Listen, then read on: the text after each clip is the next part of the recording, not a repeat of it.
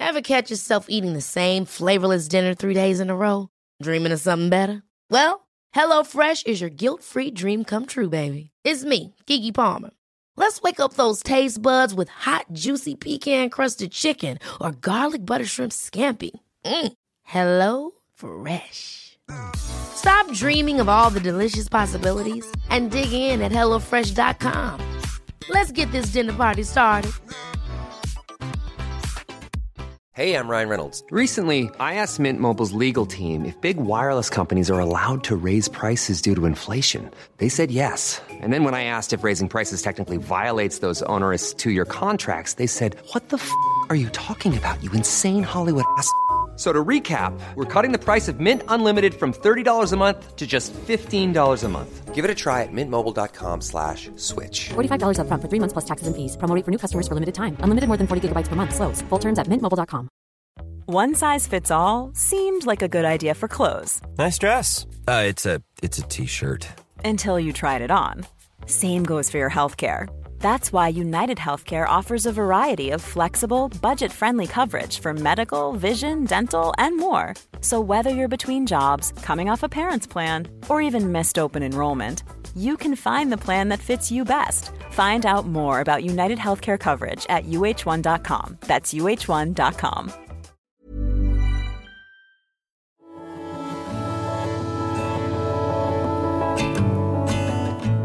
Hi, I'm Megan Gilger, and welcome to the Fresh Exchange Podcast.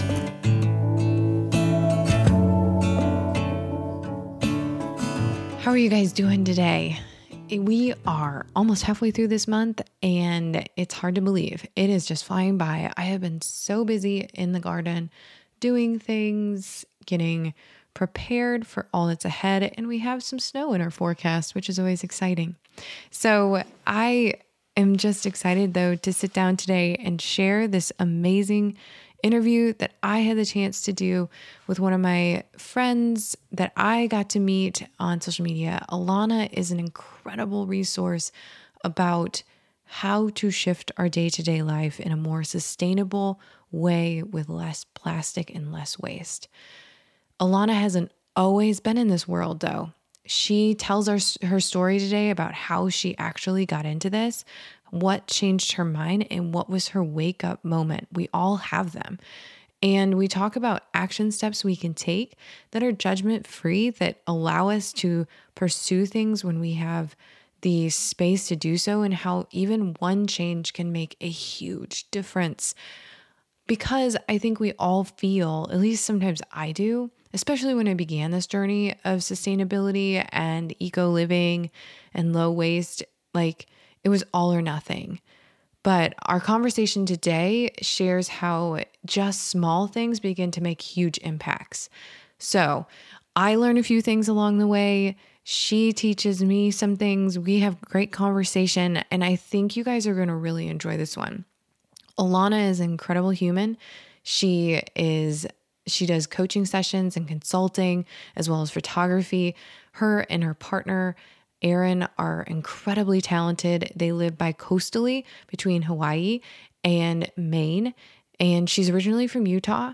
She has so much knowledge and experience and living in these areas that experience our intense waste issues with plastic. She firsthand has cleaned many, many miles of beach and she sees how there's many pieces of plastic on the sands in Hawaii as there are seashells. So she has started asking deep questions that have resulted in huge changes, not just in her day to day life and how she lives, but also in her business and how it functions. It's incredible. She's incredible. She is so inspiring. She is so positive and just one of these radiant, beautiful souls. And I feel very lucky that we got to sit down and chat because we live in such different time zones. So, but let's just jump on in because it's a good conversation. It's a little longer than our normal ones. And in fact, on Friday, we're going to be releasing a special quick fire little short Q&A that I did with her as well in order to break this up well enough for you guys because there's a lot that we covered and I wanted to make it digestible. So, you will get a special, unique episode with this one on Friday where we answer some of your own questions that you had for Alana. So, let's jump on in and we're going to start chatting with Alana. I am just so excited to talk about this because, especially since this is during Earth Month, and I want to, I'm trying to bring in all these different conversations around ways that we can make an impact without feeling like it's this huge burden. Like, mm-hmm. not, in it is a big deal, but it's, I think as an individual, it can feel, especially from parents, like I get the conversation a lot that it can feel so overwhelming. And like in a time when we're already feeling like there's so much that's overwhelming, like navigating a pandemic, making a lot of different decisions about lifestyle and then like raising kids, blah, blah, blah. All of it is such a mm-hmm. big question. And so during this month, I just wanted to like kind of bring about these conversations, but in a way that was judgment free, that gave people mm-hmm. real things, made them feel empowered and like they can actually make a change. And I felt like instantly I was like, I have to talk to Alana. Like, oh, I'm honored that you thought of me. Um, and I, the things that I heard you just say were overwhelm and empower. Those are the two words. Mm-hmm. And I mm-hmm. think they're almost like two sides of a coin.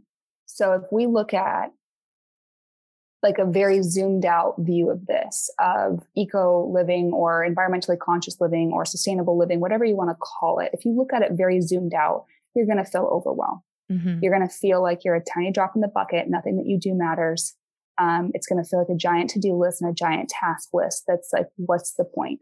Mm-hmm. But if you zoom in, you're going to feel empowered by aligning your actions to your values. Mm, I um, love that. Oh, that's so and specifically as parents, I'm not a parent yet. So let me give that preface. So I cannot speak into the experience of a parent. Um, but I can expe- experience, I can speak to the experience of being a child. Obviously, we all mm-hmm. can. Yeah. And also of someone who runs a household. And we have ripple effects on the children in our, in our lives, the people in our lives, our, you know, immediate community, which is family, friends, our, you know, wider community, which is you know, our neighbors and mm-hmm. the people that we um, live around. And then yeah. that wider community beyond that. And so yes, it does matter what we specifically do. If your children see the impact of what you're doing and how you're leading, that's huge. And something that I learned, this is specifically with parenting. Um, when my sister became a mom, we were talking about like cloth diapering versus um, disposable diapers. And it was that again, like overwhelm mm-hmm. versus empowerment. And someone had gifted me the information of you don't have to be either or. What mm-hmm. if you did mm. both? Like you don't have to commit to being all cloth diaper. Mm-hmm. Um, you could do a little bit of both. And that's kind of the same application that I do with everything in life. Like rather than trying to do every single thing perfectly, mm-hmm. what if you just tried and saw how far you got? Like even if you reduce your waste by 20%, percent mm-hmm. even if you change one, you know, habit, it does snowball, but it doesn't feel as like you have something sitting on your shoulders of like, I'm not doing this perfectly. Yeah. It's like, oh, I did that thing right. Oh, well, maybe I could do this thing. Oh, wow. Like I can keep going. And it mm-hmm. becomes a really empowering journey of, again, like I said, matching your actions to align with your values. And then it's, it's just absolutely, it's like infinite how it, it how it impacts your life, your decisions, your kids, your family, your community. And it mm-hmm. all just starts with one thing. It does. And I've even seen that in my own life, like with mm-hmm. eating and stuff. And my parents, they have shifted their way of doing things. And now my mom's that. like, oh, today's Friday. It's our day where we drive around and we get all our stuff from our local farms. And then we go back home and we're done for the week. And it's like, that wasn't something that, I mean, my parents valued that, but they didn't make it a priority. Mm. And then all of a sudden it became a priority. And so I think some of that, I don't know if it had to do with me or just proximity to me.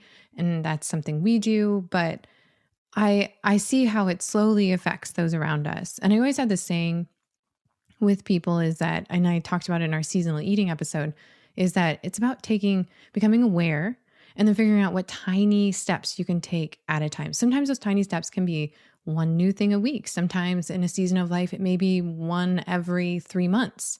Mhm. And that's how we shift lifestyle.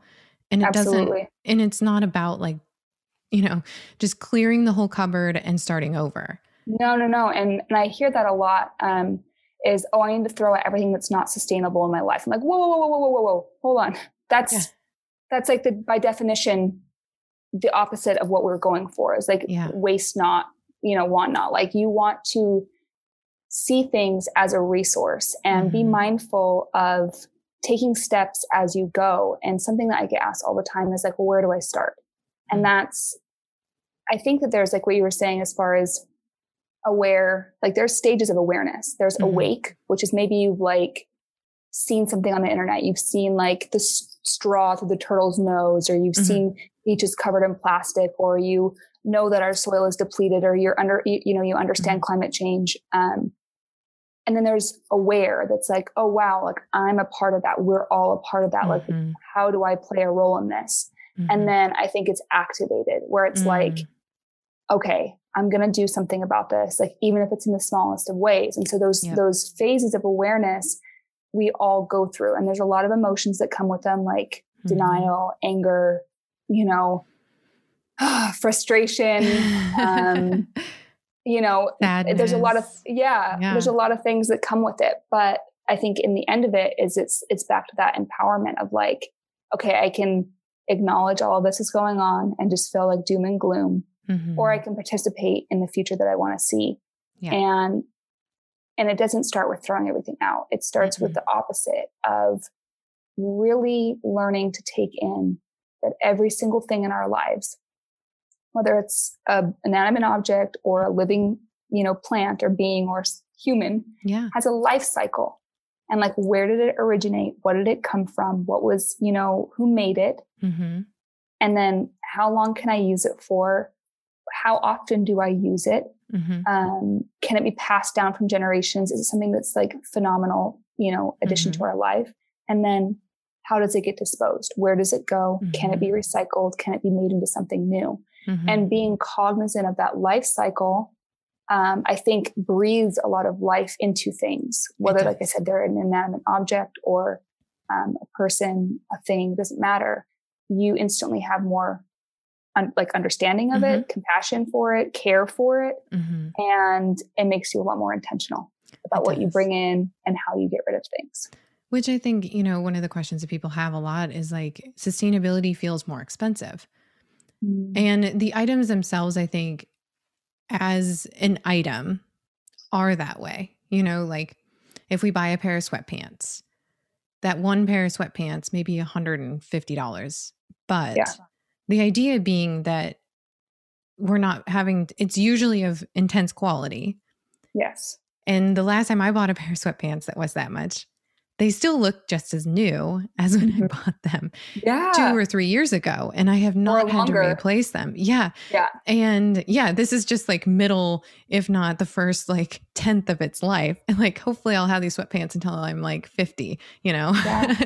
Yeah. and, but I think about that. Like, Mike and I always have this question like, what happens to this item? Like, if, even just if we take our home, for instance, if we buy something for our home, what, how is this disposed of? And I love that question because like we were buying rugs recently and I was trying to figure out like I'm still working on buying them. It's taking me 2 years to figure out what It's rugs hard. I want. Yeah. It yeah. Yeah.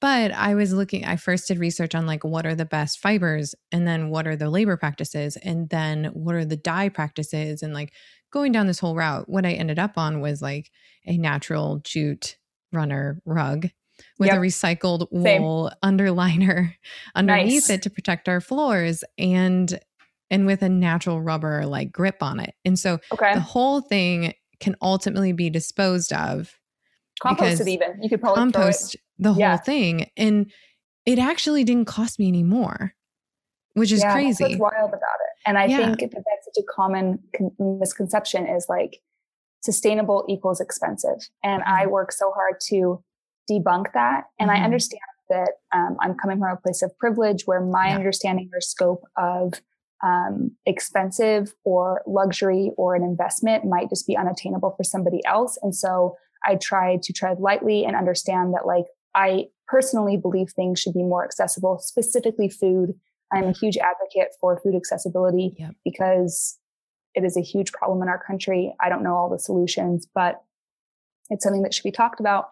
Um, but for items, I really struggle with um, so much of what we pay for is like branding and Mhm. the I- idea that we place on something. Like, oftentimes, I'm not going to name the names, but there's brands that will own like like an overarching brand will own five different brands Mhm. and one is the you know more expensive more luxury beautiful you know brand and then there's like a mid and a low well Mm-hmm. all of this all of those items of clothing or even all of those cars i think about that with like porsche and audi and Mm-hmm. Yeah. volkswagen they're all produced in the same exact factory oftentimes with the exact same type of fabrics but it's Mhm. the um, monetary value that we as the public place on them because they're seen as a higher, more expensive, luxurious brand. So we're paying more for the exact same thing. And so when I studied advertising and marketing in college,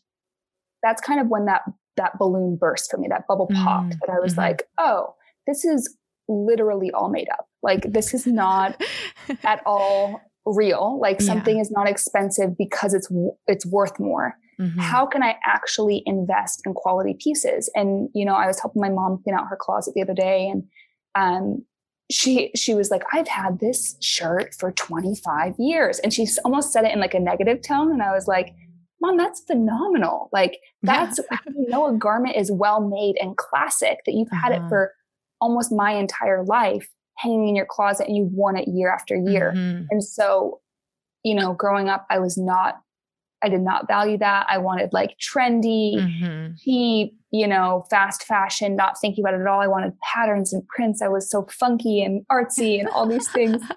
And now, like, my mom teases me. She's like, "You've become me," and and Aw. um, like I am very drawn towards beige and white and like very, you know, minimal neutral colors because I, you know, live near the ocean and I like just easy breezy clothing.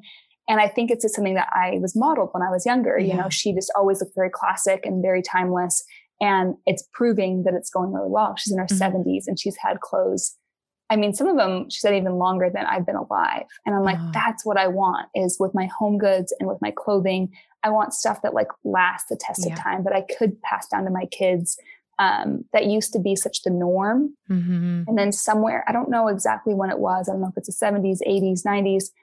This like just throwaway culture became our total norm. Like, Yeah.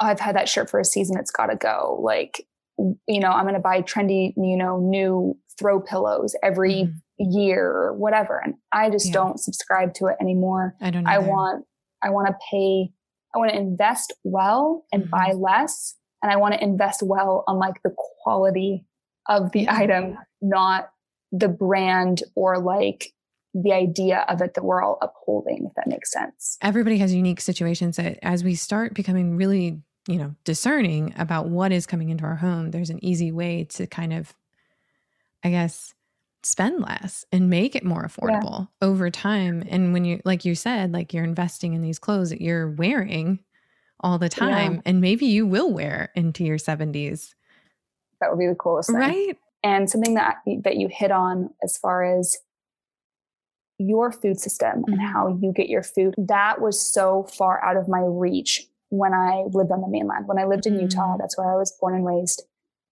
And i talk about this a lot. I talk about it when i'm on podcasts. I talk about it on instagram on my blog about how like how our associations with food and how we view food. Mhm. and for me growing up instantly the thought of food elicited a grocery store and like fluorescent lights and a deli section and just boxes Mhm. and like frozen food section like that's just that was my raising and so i think a lot of times people hear like you and i talk about how like i get you know 90% of my food from a csa Mhm. that is all you know organic locally grown Mhm. farmers who come together in a cooperative and put together boxes for us that I get to like hand select on the internet. It feels like the 20 like the 28th century. I feel so like so plugged That's even in. better you know than how- what I got. So you're really living. hey, I really feel it because it's like the best of both worlds. It's like supporting local Yeah. and like encouraging these farmers, which feels very old school. And then like that I get to select it on the Mhm. internet, on the interwebs, like feels so strange to me because we have nothing like that here where we live. Like in either place. In Maine, we live in a very rural community. In Hawaii, we live on a very like the most rural island. We are there's nothing like fancy about anywhere we live. uh-huh. And so that feels very fancy. But growing up, I just thought, or I didn't even know at all, to, to be quite honest. And then now, my friends from growing up, I often hear, like, well, that's just not the case for us. Mm, And I really want to challenge people to find your allies, Mm. find the people in your communities, wherever you live, who also deeply care. mm, And yeah. either farmers that are already doing it, Mhm. CSAs or cooperatives that are doing it, um, even just friends and family who even just share a little bit of the same care for you, and things will come. Like I truly believe we attract we put out there, and just thinking like, oh well, no, I can never change my food system. We don't have anything like that. Um, this is you know not an opportunity for me. I think is really shutting out a lot of opportunity, a lot of connection, a lot of community. Mhm. And I'm mind blown from just my connections online that I have friends in Charleston, South Carolina, in New York City, in LA, you know, in Utah, like I said, in the Midwest, like down down south, and they all have found like little pockets of these communities. And whether it's doing, you know, community compost or, and like freezing your compost in your freezer until someone can pick it up, or like there's all these ways that we can participate. It's just taking that awareness Mhm. and then like connecting it with other people. Um, I mean, Hawaii ships in 90% of our food. Wow. I didn't know that. So yeah, so when the pandemic hit, that was my first thought was, oh my God, what if they don't send the boat? Oh God. And I'm not concerned for myself because we, we I'm not, I'm not joking. I'm not fronting at all that we like literally get, I would say 90%. And sometimes we don't go to the grocery store at all. We just shop from our Yeah. CSA. Um, so I was like, well, we like, we have farmers. If we know we have our connection, like it'll, it'll be okay. My concern was that most of the islands and most of the population doesn't. So then that's going to put a huge strain on the small amount of farmers that are here. Um, yeah, because I can't imagine farming on an island. Like that has to be so Oh, interesting. oh, it's so abundant. Yeah. It's amazing. Like talking to farmers here, specifically uh, Native Hawaiian farmers Yeah. who are very aware of like working with the land and Mhm. honoring nature and like that's honoring their culture and traditions. Oh my God, their amount of knowledge is insane. Like just hearing them Mm. speak, I'm like, oh, this is so cool. Like how it's uh, in harmony and in relationship with nature. Mm, Um, and so there's taro that's farmed. That's like very, very Mhm. traditional Hawaiian. Uh, kalo is it's in Hawaiian. Um, but there's like all these different types of you know fruit and vegetables that are like I never experienced um, growing up. So we eat very, very differently when we're here versus when we're in Maine. Like I don't. I don't eat pineapple. I don't eat papaya. I don't eat anything like that when I'm on Yeah. the mainland. And then when I'm here, I don't eat blueberries. I don't eat strawberries. I don't eat Yeah. anything that's not grown here. And so, um, if some place that has 90% of the food shipped in and a huge reliance on, you know, big box stores, if I can still find it, I have full faith that anyone else can find it. Yeah. Um, CSAs are amazing. Connect community is amazing. Just Yeah. supporting local is, is where it's at for me. I think I would love, and I think other people would love to hear, like, even like, how did you, what is kind of the journey that kind of got you inspired into moving this way? Everyone has their moment, you know, or like the things that Mhm. really set them into motion on this or brought awareness. I feel like I can identify my own and everything, but I would love to hear yours. Yeah. Um, it all boils down and it's, it's kind of sad, but the base of it is plastic for me. Mm, Um, I don't think many people know this, but in Hawaii, there is more plastic on our shorelines than there are seashells. Like Mhm. the amount of microplastics that end up here from all over the world um, is it's, it's, immense because we are in Hawaii, we're in the South Pacific. Um, and the way that the gyres, the um, ocean currents swirl, okay. we get a lot of trash from California, a lot of trash oh. from Asia, and that very large garbage patch that's the size of Texas off of the coast of California is very real. We've had friends who've gone and dive, dove in it, dived in it, um, wow. who have filmed it, who have sailed out to it. Uh, friends who are scientists who are studying it. It's like, and I think people just think it's like made up or think it's crazy. And there's multiple all around the world, yeah. but that's the one specifically that kind of pertains to us um, as Americans and as people who live in Hawaii. So it swirls and it ends up on our shorelines. And so plastic doesn't break down like something would in compost. So you put in like food scraps and, you know, microorganisms eat them down and they become soil and then that's regenerative. Plastic breaks up into a million little pieces. And the most common way that happens is because of the sun. So if all of this plastic is floating in the ocean. It ends up there through our waterways, through wind, through just dumping, yeah. sadly. Um, there's many ways that it enters into our waterways, but then it's just laying there getting baked in like a bath of salt, right? Mm-hmm. In, in salty ocean water. And it just starts to degrade. I, I, hate the word degrade because that's not what's happening. It's breaking up into more and more and more, more pieces. pieces. Yeah. And as you would expect, fish and other, um, you know, wildlife are eating it um, so then we are then ingesting that if we eat ocean fish. Mm-hmm. And so this all kind of came to culmination here. The very first time that I ever was like, I'm confused. What is this? Was Aaron was surfing at our local beach that he surfs at. He's probably there right now. Um, and I was just walking the shoreline, just kind of killing mm-hmm. time, just enjoying sunset or whatever. And I'm looking down and I start seeing like little flecks of color. Mm. And I was like, what is that? So I start picking it up and I'm like, ah, and then I see like a fork and I see like, you know, a bottle cap and a piece of like a toothbrush and mm-hmm. whatever. And I'm like, gosh, people are so lazy or people are so like, why would you litter? Like just this yeah. instant like frustration or anger comes up. And so I kept picking up, kept picking up, and all of a sudden both my hands were full and both my pockets were full. And I couldn't take any more. And I remember thinking like, why would they be little pieces of plastic? Like no one's like sitting here like cutting them up or like I don't get why they're like little flecks mm-hmm. of it. So that was the very first like seed. And then I was like, okay, well, I want to know why and I want to mm-hmm. know what and I want to know how. And so through that research of like Googling it and then also just starting to talk to other people, and many people are very aware here in mm-hmm. Hawaii who have lived here much longer than I and it was like, oh, these are called microplastics mm-hmm. and they mm-hmm. come from the breaking down of this is this sounds like so naive, but this was a few years back when yeah, there was like the no straw initiative. There was like, I mean, Hawaii had pl- banned plastic bags way before this. Um, so there was some kind of like notion that plastic was bad, but I like had no concept that like recycling wasn't working, mm-hmm. that, you know, this is what where a way is, quote unquote. I had no idea. So it was an eye opener for sure. I was frustrated. I wanted to figure it out. It was a bad, it was, you know, a problem. How could I solve it?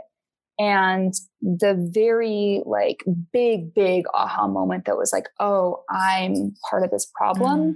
was I was over on a different island on Oahu um, with an organization called Sustainable Coastlines Hawaii. And they focus on beach cleanups and education and awareness surrounding how we can make changes at home um, to prevent this from happening. Um, and we were out doing a beach cleanup and it was like one of the worst beaches I've ever seen. Like the entire beach was blue. Like mm. every, there's so, it's just the way that the gyres hit there, the, the wind and the swell, the way that it mixes, it just like wow. plants.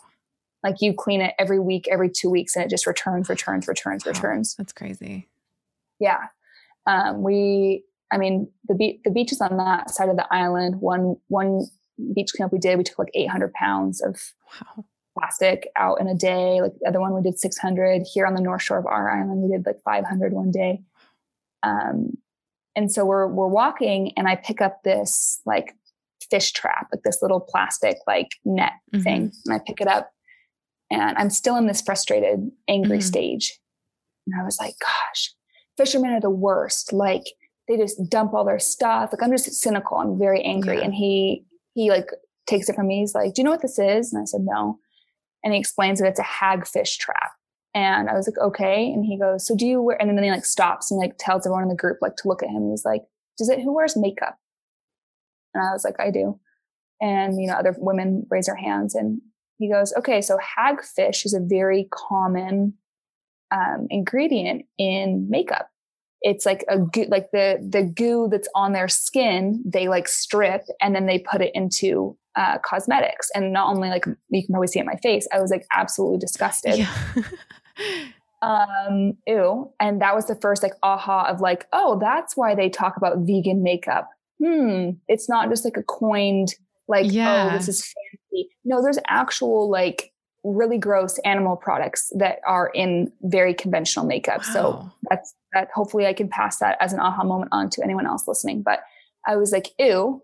And then second, he goes, so if you wear makeup, you can't blame a fisherman for wanting to provide for his family Mm. or her family when you're buying the product that increases the demand so that he has to increase the supply. So no, I'm not saying that this, this fisherman is not to blame, but be very mindful of where you point the finger Mm. and it's it's really common in America that uh, I engage in discourse with people, especially of the older generation, um, they're very quick to point out other countries who have a higher output than we do. They're very quick to blame. They're very quick to point out that it's like hopeless or no point or whatever. Yeah. And then here's this man standing in front of me and saying, This has everything to do with you. Mm. And I walked away from that trip and was like, oh, like, yeah, how can I point the fingers at somebody else for anything? This is just kind of Yeah. sovereignty, self responsibility, all of this journey that I've gone on the last probably five years. But it was like, how can you ever blame somebody for something unless you're willing to take ownership for it in your life first? Yeah. So that That's was so like when the, yeah, that was the catalyst between, and there was still more anger and there was still more frustration, and there was still more sadness. But that was the big catalyst from like, I'm angry and you should know it to Mhm. like, I'm angry and I'm going to do something about it. Mm. Yeah. That's a, those are those big moments. That was, and it, like, I didn't feel exactly like that in that moment, but that trip was really cool. I was out there with another um, woman who I deeply admire. Her name is Lex Weinstein. I've talked about her before. She is a professional surfer and just this really incredible soul. And she turned down all of her sponsors Wow. um, because they didn't align with her values. Mm. The surfing community, she believes, should be like the front line of Oh, yeah. ocean conservation because that's where they play. That's where they make their living. That's where they Mm. get so much of their identity. And so she went to all of them and was like, Hey, this is a huge problem. You know, all of your products are made from plastic, which is made from fossil fuels. Like, Mhm. Can we discuss this? And most of them, I guess, were just not really receptive at that point. Mhm. And so she just dropped them, which is a humongous gamble for somebody who makes their money Oh, in that yeah. capacity. And I just want to hear more like brave, bold stories like that from Mm-hmm. women because it like shook me. Uh, We were like, in a van just chatting and she shared that and I was like, what do you, what do you mean? Like, what did you do? And I was just so sh- like just shaken by it. I couldn't believe that she was just so ballsy and willing to do it.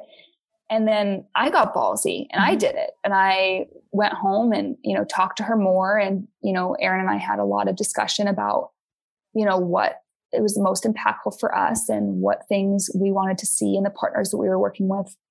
And even just the businesses that we were consulting with Mhm. and anyone that we were offering our services to. And it changed our entire business because and Erin was not super keen on it in the beginning. Erin was like, What are you doing? You're shooting us in the foot. Like, you're going to lose us so much revenue. This is so ridiculous. I think this is really dumb. I don't think this is a good idea at all. And there is And a I was like- loss for sure. Yeah. Yeah. Mhm. And then there was a magnetic gain. Mm-hmm. Like, then people, I just have met more people in the business community, in just like individuals. Mhm. I mean, across the board, like Good nonprofit organizations. Yeah. And that I'm just like, you're who I want to surround myself by. You inspire me. You're innovative. You're committed, invested, excited, Mhm. uh, and doing something, not just talking about something, not just avoiding and denying something, but you see it Mhm. and you're going towards it. And so that that's kind of like the evolution of and that believe me, this took a very long time and so much Mhm. emotional turmoil. Oh yeah. Um, I felt like a hypocrite. I felt like I like I shamed myself for so many years of like not knowing. Like there was just so much that I want to help other people avoid Mhm. and just to jump into something and know that there are so many resources Mhm. to learn to be more conscious in like every facet of your life. There's so many layers to that. And and I think to me, I felt a conviction of like not only, and I think it has to start with ourselves. Mhm. I wasn't first and foremost thinking about like my ripple effect, like when I was starting this out. I think you got to get real crystal clear with yourself Yeah. and and how that plays out. And that's like a very no matter what you do for work, no matter if you're a parent or not, like whatever it is, like it starts with yourself. Yep. And so that's where I wanted to get crystal clear first. But then, then it did become this like personal versus work value. Yeah. And I know some people that have felt that even if they're not a front facing business, even just working for a company Yep. that is extremely detrimental to this earth, Mhm. you can either, you know, Trojan horse it and say, Hey guys, I'm already here. Like, can we change this and see if there's opportunity to do that and help that grow? Or maybe it's not in alignment with your values for what you're doing. And that's, you know, at the end of the day, someone else's call to make. But for me, it really, my work really matters to me. I believe, I believe like in legacy. I believe Mhm. in life being very interconnected. Mhm. And so it just felt so out of alignment to me to like be deeply convicted on a personal level about our world and about consumption and about um, you know supply chains and you know the working conditions of people and just the amount of stuff being circulated. I mean, there's so many layers. To it Absolutely. and then just to like keep going on as like nothing had changed in my business like it just didn't feel good so i made that switch and i was so like i said so thankful to have a conversation an open honest very transparent conversation with another woman Yeah. who was willing to share that path with me i was i am i am still infinitely infinitely grateful for that Mhm. and then it was like okay i'm going to make this shift and then through through that journey then i also was really mindful of who i was connecting with as far as who who i was working with but also who i was following Mhm. And it shifted who i don't love the term influencer at all No, because i, don't believe that we all have influence on our on our people Yeah. right? Like i have friends like family i have all these people who influence me on every on a daily basis. So i think we all are that and we should empower that and see that as a beautiful thing. But i also think on like a conscious level we don't realize how much people that we connect with either in person or online do deeply influence us Mhm. um, whether we don't feel like we have enough things or nice enough things or um, we're not traveling enough or we're not you know cooking the best you know whatever it is and so when i made this shift i also became hyper aware of like okay i may have you know really resonated with something this person was sharing before but now i i have like very clear like 2020 vision Yes. glasses on where i'm like ooh every time I'm on here, I am like triggered to buy something or um, I need something, and and it just started to feel really interesting to me, and and I became like very lit up by it. Of okay, is this a good friction? Is this a bad Yeah. And I started being absolutely drawn to people who were educating me, Yes. empowering me, Mhm. um, helping my life further. So I just, I want genuine connection in my life. Yes. I want to surround myself with a community of people who are bettering themselves, who are really spending time in that deep knowing, Mhm. who are healing, who are loving, who are trying to better this world. Yeah. And that sounds like extremely altruistic, but there's genuinely Oh, that's totally amazing, possible. incredible, yeah, incredible Yeah. people in this world. And you know, my online experience years and years ago compared to now is like a different world. Yes. Like I love it. It's just it gives me all these ideas of like what life is Uh-huh. and what life can be and all the things that I can learn. Like I just it's it's a really exciting, uplifting experience versus a draining, soul sucking one. Yes. I agree with that so much. I have, I mean, this year has proven to me I have everything I need. And Mm. okay, something gets a hole in it. I'm going to mend it. I'm going to fix it. And, Yeah. and that things can be simpler. And when they're simpler and less, it opens better. our day, it opens our space. It doesn't have to be as much. And I think Mm. the concept of minimalism opens us to a more li- a, a a life full of more gratitude and more grounding and more connection. And we think minimalism is about giving things up or that eco living is about giving something up. But really it's about opening up our life Mhm. and and realizing just like every time we take a breath it affects somebody else and being like living in that space which is really a beautiful space of just honoring others and honoring yourself and honoring the world as a whole in the earth. And so i think i just uh, people always make that you know assumption that it is about giving something up. And it is in some ways but i think what you're giving up is something really important to give up and yeah and i think it's it's less about restriction and it's more about awareness and Mhm. intention Mhm. um i i just never really was aware about how much trash we threw out and by making the one choice to compost Mhm. um i mean was mind-blowing Mhm. like all of a sudden we went from having stinky trash that we had to throw out even if the bag was only half full or whatever Mhm. to oh it doesn't really smell because there's no you know food waste in there Mhm. and what else do we really throw away oh not much Mhm. you know and so it just became that awareness of like okay this one thing then ripples into other places and that's how it was for everything it, it didn't feel restrictive it wasn't like oh no i Mhm. can't use trash bags it was like oh yeah i didn't really realize that before that's super wasteful and now this makes a lot of sense and that's the shift that i saw so much like even in our bathroom like i i have countless information like on my social on my blog about like different swaps we made in the bathroom.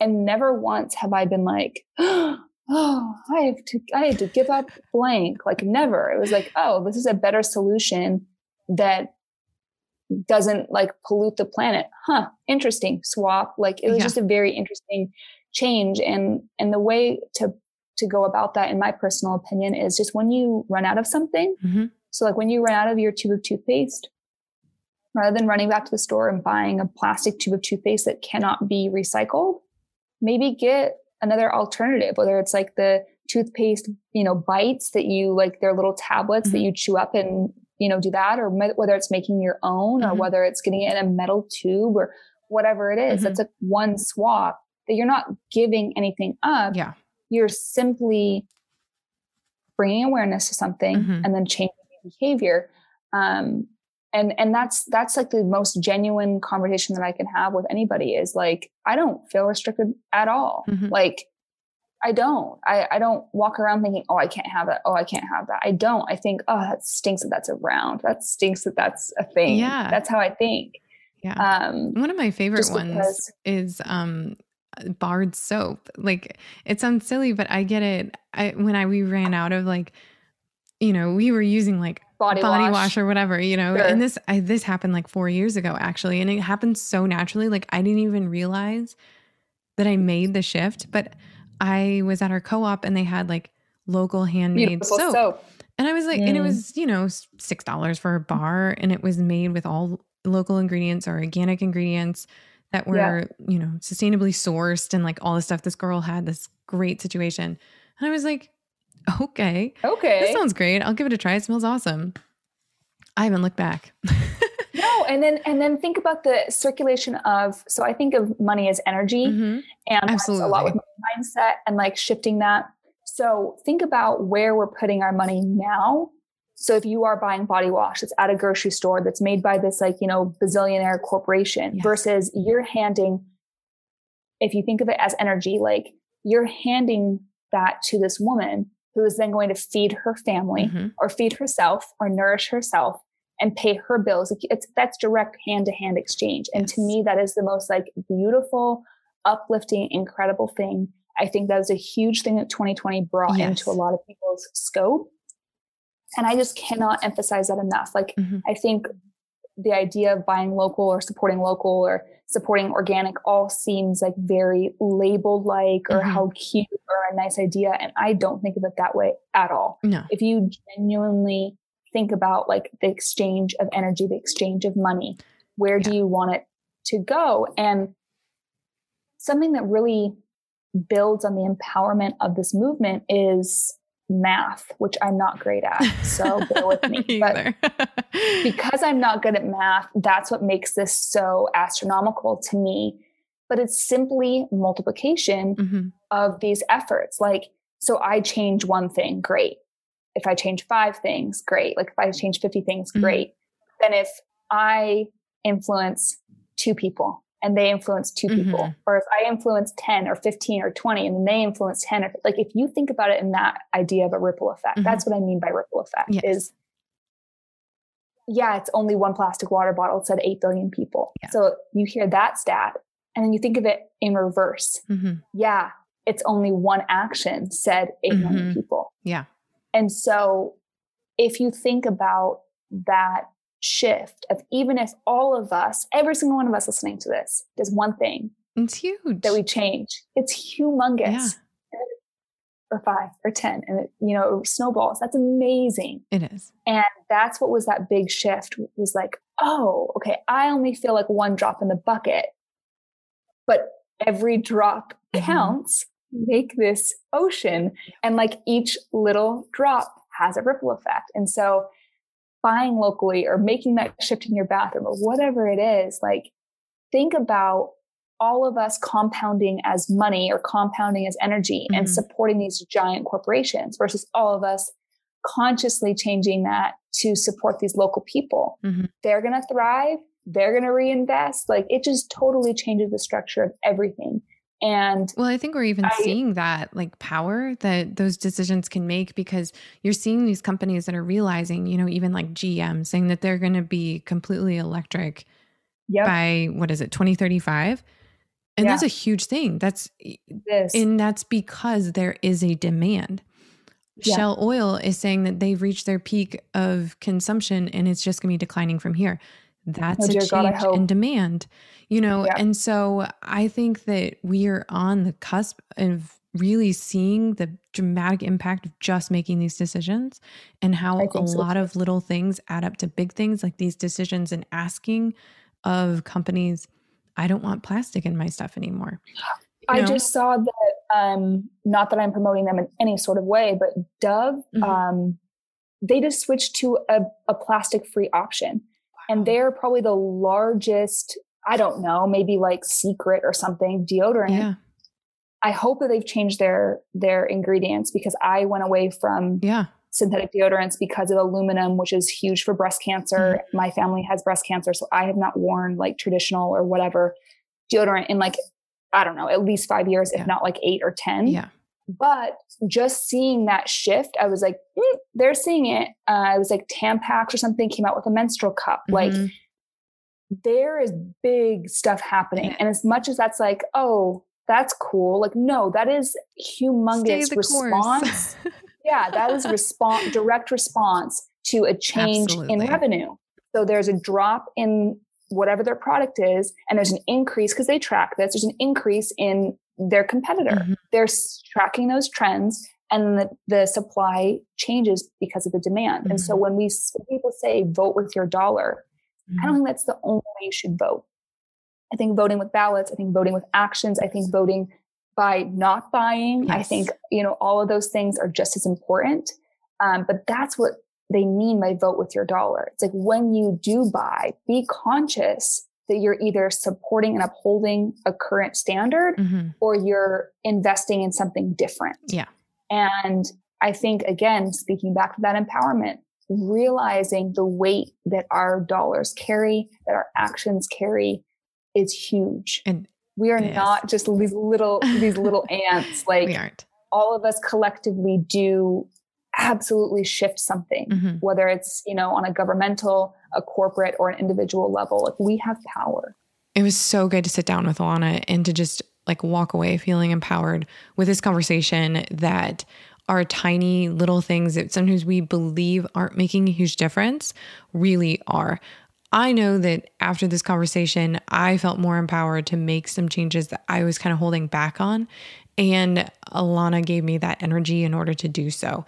So I just enjoy that part of who she is. She is just such a empowering human being. And I hope beyond hope that you feel that today too. So don't forget that we're going to have a quick fire Q&A that comes out on Friday, so you can look for that. It is a quick little episode, nothing long like this one, but I hope you guys enjoy that as well to just get a little more awesome info from Alana cuz she's so kind to have sat down for so long and chatted with me. If you want to learn more about what Alana does and how she lives her life and more information, I have a ton of links. She has an incredible amount of resources on her blog. She is such a wealth of information. So, and she really does her homework. So, I think you guys would really enjoy it. We also have some suggested videos and things like that that she sent along that she thought would be helpful to further our education about plastic use and about the effects of it. And as always, this conversation is not meant to make you feel bad, but just meant to bring awareness and empowerment to making changes that we can make an impact. It is possible. So it is not a hard thing to do in the sense like we can just take tiny things one at a time. So, as always, it is lovely to hang out with you today, and I will see you out there, friends.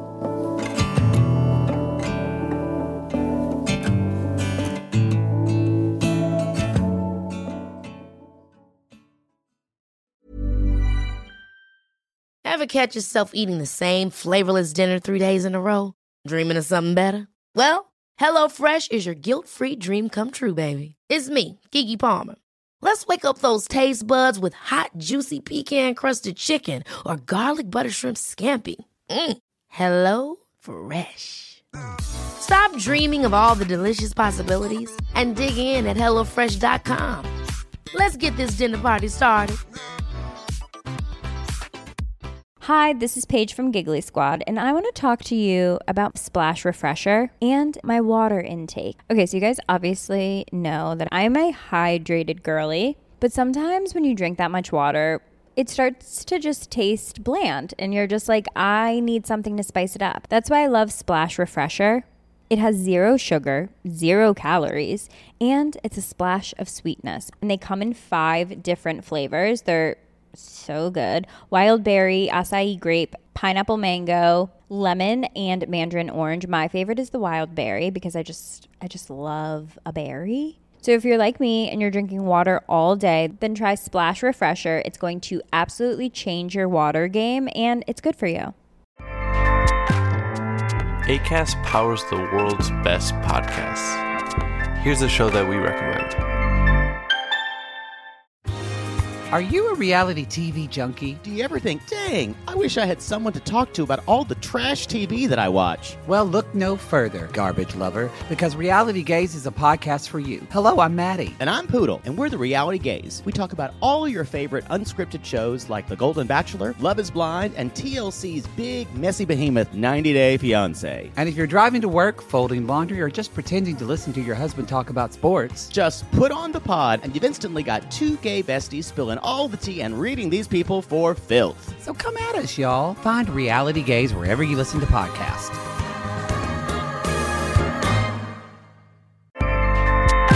ACAST helps creators launch, grow, and monetize their podcasts everywhere. ACAST.com.